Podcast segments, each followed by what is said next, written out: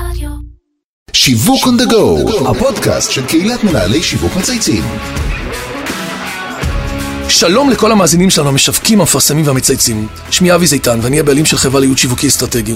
אני שמח לארח אתכם בפרק נוסף של שיווק on the go. הפודקאסט בשיתוף אדיו, רשת הפרסום ברדיו דיגיטלי, הוא מוקלט באולפני ביזי של איתי סוויסר. לא צריך להיות מומחה בשיווק גדול כדי לדעת שאנשים לא מעוניינים במותגים שיפריעו להם עם פרסומות בזמן גלישה. יחד עם זאת, ברור לנו כי אנשים מוכנים בהחלט להיעזר במותגים על מנת לגלות תוכן שמעניין אותם, או יכול לשפר את חייהם. על הנושא הזה בדיוק אני שמח לארח את סופי מלניק, מנהלת השיווק הבינלאומי של Outbrain. אהלן סופי, מה שלומך? אהלן אבי, זה כיף להיות פה, תודה רבה. גם לי, הדדי. Outbrain, אם יש מישהו שעדיין לא מכיר, היא פלטפורמה לשיווק באמצעות תוכן, והמובילה בתחום הדיסקאברי. היא יודעת לטרגט על פי תחומי עניין אותנטיים, ועוזרת למפרסמים להגיע לקהלים שלהם באופן לא פולשני, ויחד עם זאת, אפשר להגיד די מדויק.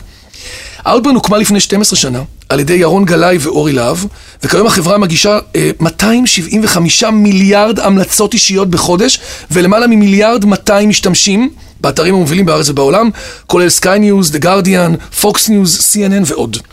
מרכז הפיתוח של החברה פועל מישראל והיא מחזיקה 17 סניפים בכל העולם. מרשים מאוד, סופי. אחלה קורפרט הצטרפת. בהסתכלות לאחור, כשאת מחברת את כל הנקודות שהובילו אותך עד הלום, כמו שנקרא, התפקיד שאת מאוד גאה בו וכנראה מאוד מעניין, מה המסלול שעברת בכדי להגיע לתפקיד הנוכחי? תספרי לנו קצת על עברך, המקצועי. המקצועי, אני חושבת שאולי עברי המקצועי נעוץ במידה רבה בעברי האישי דווקא. אוקיי, כי, מעניין. כן, כי... בסוף הכל זה אישי. הכל זה אישי, ואני חושבת שלאורך החיים שלי היו לי כמה וכמה הזדמנויות להמציא את עצמי מחדש, וכל פעם תפסתי את ההזדמנות הזאת ו- וממש הסתערתי עליה. את זה- אוהבת שינויים. מתה על שינויים. מתה על אתגרים, מתה על הזדמנויות, אבל אתה יודע, אבל רק בגלל שהשינוי הראשון פשוט נכפה עליי, עליתי לארץ מרוסיה בתור ילדה. לבאר שבע של, שנות ה-80, לשכונה קצת הארדקור. ג' ד', מה? מה, ט', משהו אבל מהאותיות ט', ט', אבל- מהאותיות, דומה. אבל כן. דומה. והייתי צריכה לשרוד, ולהפוך לישראלית נורא נורא נורא מהר. אז חוץ מהשם, סופי, שגם אותו חשבתי לשנות מדי פעם. השם מקסים. אה, היום, היום, אבל לא, לא כש- כשאתה ילדה קטנה בבאר שבע. זה נכון. אה, אז, פשוט המצאתי את עצמי מחדש כישראלית. ואז לאורך כל החיים, כל פעם נתקלתי במין צומת כזאת שבה החלטתי, אוקיי, עכשיו, או שאני... מה אני בוחרת? מה אני בוחרת? איך אני ממציאה את עצמי מחדש? יפה.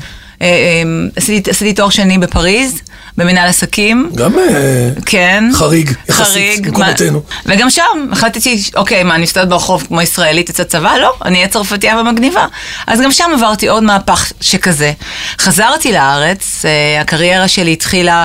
מה היה התפקיד הראשון אוקיי. בארץ? התפקיד הראשון, האמת, הקריירה, התחלתי אותה בפריז בכלל, כי במסגרת התואר השני, פש- פשוט פתחו לנו דלת לסטאז'. ושם יכולתי לבחור בין investment banking, שהייתי צריכה לבחור והייתי הרבה יותר אה, עשירה ו... ועשירה היום, אה, ואולי פחות מאושרת, לבין פרסום. ובחרתי ב- לעשות סטאז' ב- Y&R בפריז. וב-Y&R בפריז פשוט נחשפתי פעם ראשונה לעולם ה planning, לעולם האסטרטגיה. וזה היה פשוט מרהיב יופי. ומעניין, וככה... גם Y&R, גם planning, וגם פריז. וגם פריז. לגמרי. כאילו שילוב קטלני. חבל על הזמן. וכשחזרתי לארץ, אז אה, התחלתי לעבוד במקאן. אה, וש- ו- ועבדתי עבדתי שם כמה שנים, בתקופת ה golden age של מקאן, עם כל מי שאתה יכול, רק יכול לגמרי לחשוב. זוכר, הייתי שם בצד השני. בדיוק. ו...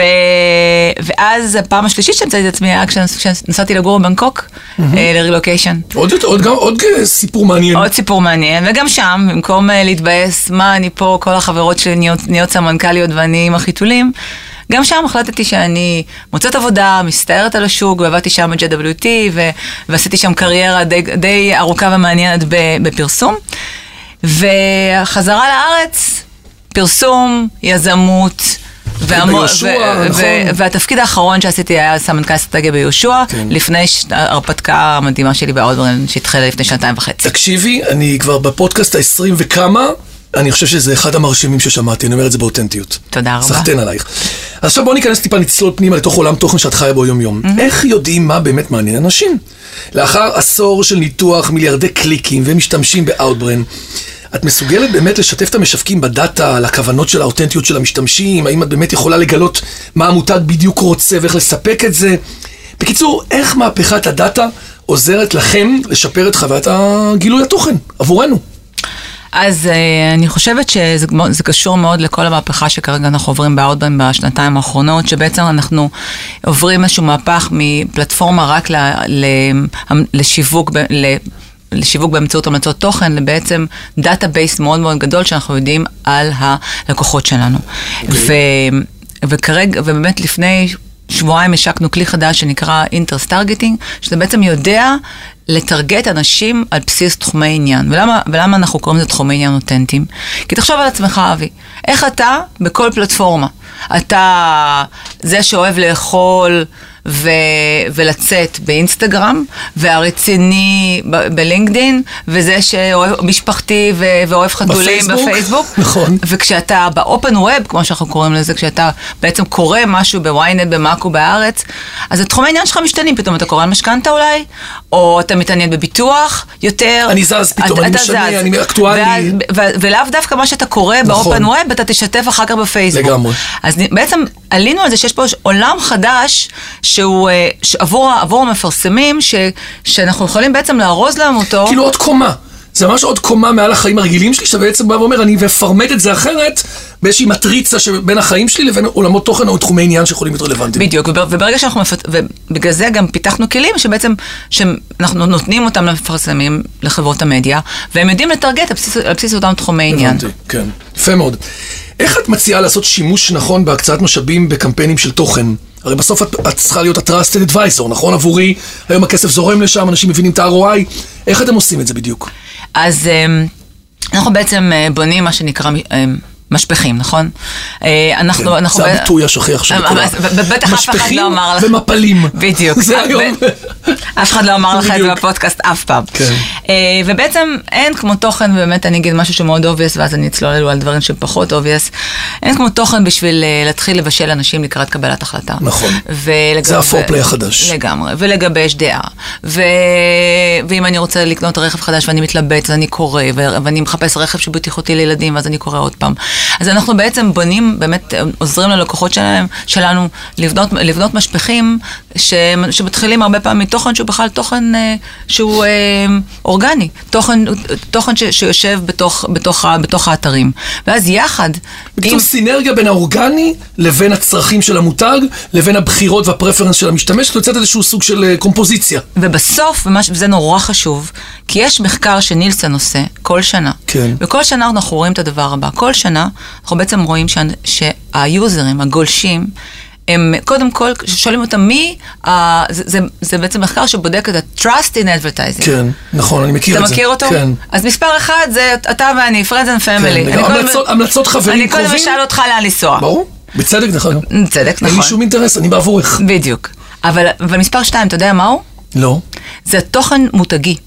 באמת? הר, כן. הרבה, זה המספר שתיים אחרי החבר הקרוב? כן. ו- ולמה? הבאת לנו פה גילוי מעניין. ותחשוב למה. תחשוב, כי, כי הלקוחות אומרים לעצמם, תשמעו, אם פרוקטר אנד גמבל בחרו לשים באתר שלהם טיפים להרדמת תינוקות, אז בטוח ש-200 עורכי דין ו-50 רופאים עברו על זה. אחרת הם לא שמים את זה, נכון? כן, זה נראה כאילו שהמותג עשה פה עבודה מאוד משמעותית, את אומרת, בבחירה של התוכן ובהשקעה בו, כך שזה הופך להיות רציני, כי בסוף מותג הוא אמור לייצר איתי ריליישנשיפ אותנטי. בדיוק. בטח היום שהוא לא יכול to fake it. בדיוק. ועל זה תוסיף אם אנחנו שנייה סוגרים את המשפך, אם, אם, אנחנו, אם, אם המותג מייצר את התוכן של עצמו ומכנה אותו אצלו, ולא בחניות אצל, אצל, אצל, במקומות אחרים, אז, אז אנחנו יכולים גם, אנחנו בעצם מביאים להם בסוף את הלקוחות.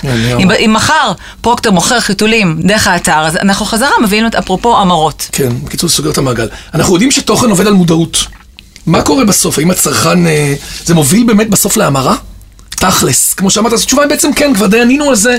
בסוף, it's all about ROI, את אומרת, אם לא היה המרה כזאת טובה, כנראה לא היה לנו כל כך הרבה משתמשים. וכזאת אהבה של הקהל, וגם של מנהלי השיווק. איך אתם מתכוונים להתחרות על תשומת הלב של הגולש אל מול הפיד האינסופי במדיה החברתית שכל בוקר קם ומשתנה, המדיה מתנפצת לנו לחלקיקים קטנים, כל יום פתאום יש עוד כלי ועוד, עוד, עוד ועוד ועוד ועוד, זה לא, זה מאתגר. זה לחיות בעולם, את אוהבת שינויים, אבל זה כבר גם, זה רכבת מהירה. כן, אה, זה רכבת מהירה, אה, אבל צריך לזכור ש... אני חוזר, חוזרת חזרה, אולי כי, אולי כי אני באמת, זה גם המקור שלי, לפסיכולוגיה של הצרכן. כי כשאנחנו גולשים, כשאנחנו נמצאים באינסטגרם, כשאנחנו נמצאים בפייסבוק, אנחנו כל הזמן נמצאים ב state of mind של FOMO. Fear of missing out.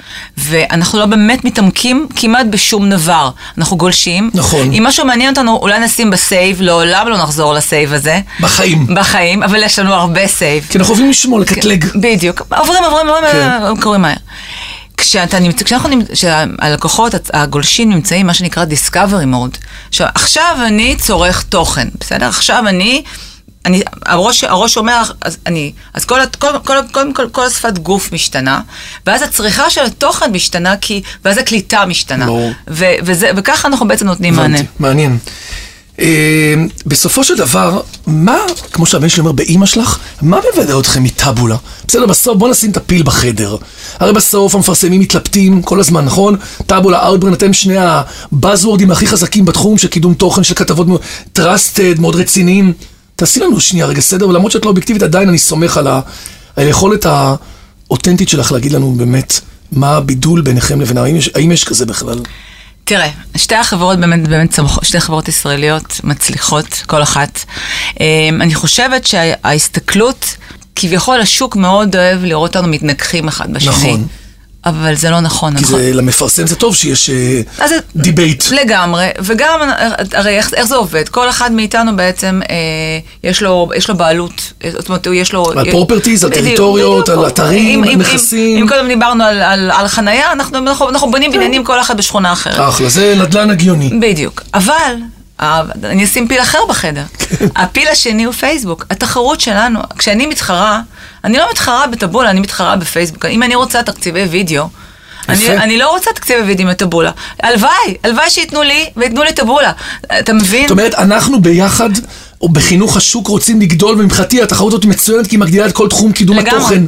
המתחרה שלי בפרפורמנס אומר שאם הוא שם לי כסף עכשיו בפייסבוק, פה איבדתי בעצם כסף. לגמרי. זאת אומרת, באת ואמרת, כמו שמקדונלדס להבדיל באיזה אייטם פה אמרו, אנחנו בכלל אה, לא רואים את עצמנו עם עוד המבורגריה, אנחנו מתחרים בארומה או במסעדות, זאת אומרת, אני בעצם מתחרה בפייסבוק. נכון. אחלה אמירה, אני מאוד אוהב. סופי, איך את מסכמת את המסע החדש שלו יוצאת אאוטברן אחרי עשור של פעילות? אז כמו שאמרתי קודם, נכון? ה- יש כבר עשור, נכון? יש כבר 12 שנה. אפילו 12? 12 אה, שנה. זה עוד מדייקים. נכון. אז בקיצור, 60 שניות על ה-12 שנה. אה, אז המסע שהתחיל, ש- שהתחיל לפני 12 שנה בחברה שאותה, שאותה ייסדו אורי וירון בשביל הפאבלישרס, והשתנה תוך כדי... אה, בקיצור, בש- אף אחד לא יודע אבל שהמטרה של אאוטברן הייתה להציל את העיתונות. זה בעצם הס- הסייפר של העיתונות, בשביל זה היא נוצרה. בשביל זה היא נוצרה. כן, חשוב לזכור. וזה רץ כחוט השני ב-12 שנה האחרונות. המוצר האחרון שירון גלאי מוביל, קוראים לו ספר, או ספיר, אה, שזה, בעצם. אה, פלטפורמה שבהם אה, אתרים משתפים רק עם אתרים, זאת אומרת זה גן סגור של אתרים. זאת אומרת היום אתה יכול לקרוא ב-CNN תוכן ש- של סקאי ולהפך, מה, ש- מה שאין היום בשום, בשום פלטפורמה אחרת. זה פעם אחת. אבל משהו שהוא הרבה שהוא, שהוא לא פחות חשוב אצלנו, זה, וזה ירון אומר כל הזמן, שהבוס שלנו בסופו של דבר הוא הגולש. ברור.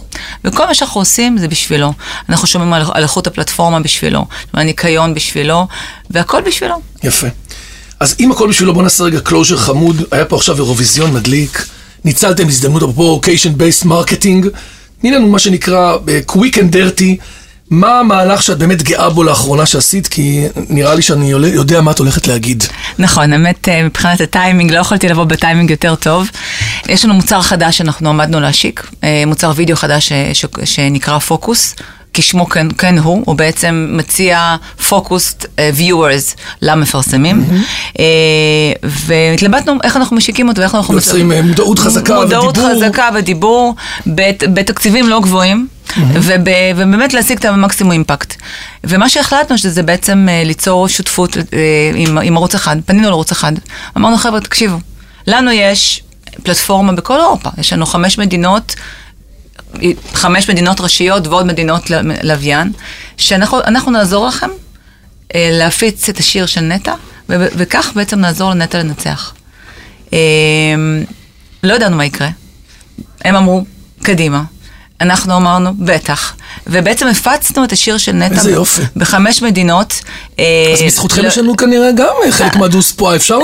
בוא נאמר שאתם הוספתם עוד קצת. רוח אתם גבית. גל גדות ועוד כמה. רוח, גבית, אבל מה שיפה היה לראות זה שה- שהייתה קורלציה מאוד יפה בין המדינות שבהן הקהל נתן לנו את הניקוד, לבין, לבין המדינות שבהן הייתה החשיפה הגבוהה. ביותר. ו- וזה, וזה נורא... נתן לך אינדיקציה מאוד מעודדת. מאוד מעודדת, גם לנבד ו- וג- יפה. וגם להראות את התוצאות, וכמובן התוצ- הצפייה אין בשיר. עליכם, האמת היא מגיע דוס פה. עכשיו, יש לנו משחק שאנחנו תמיד משחקים מנהלים כל אורך בתוכנית. אם היית מותג מסחרי כלשהו, איזה מותג היית בוחרת להיות ולמה? אה, אז אני רוצה להיות, הייתי רוצה להיות למונייד. למונייד, יפה. כן. מכיר למונייד? ברור, תספרי למי שלא מכיר. אז למונייד היא חברת ביטוח, אבל. היא חברת ביטוח שעשתה disruption אה, לשוק הביטוח. ובעצם מה שהיא עשתה, היא בעצם יצרה מודל שבו, קודם כל שמודל שחי רק בדיגיטל, ומודל שבו החברה משלמת מאוד מהר את התביעות.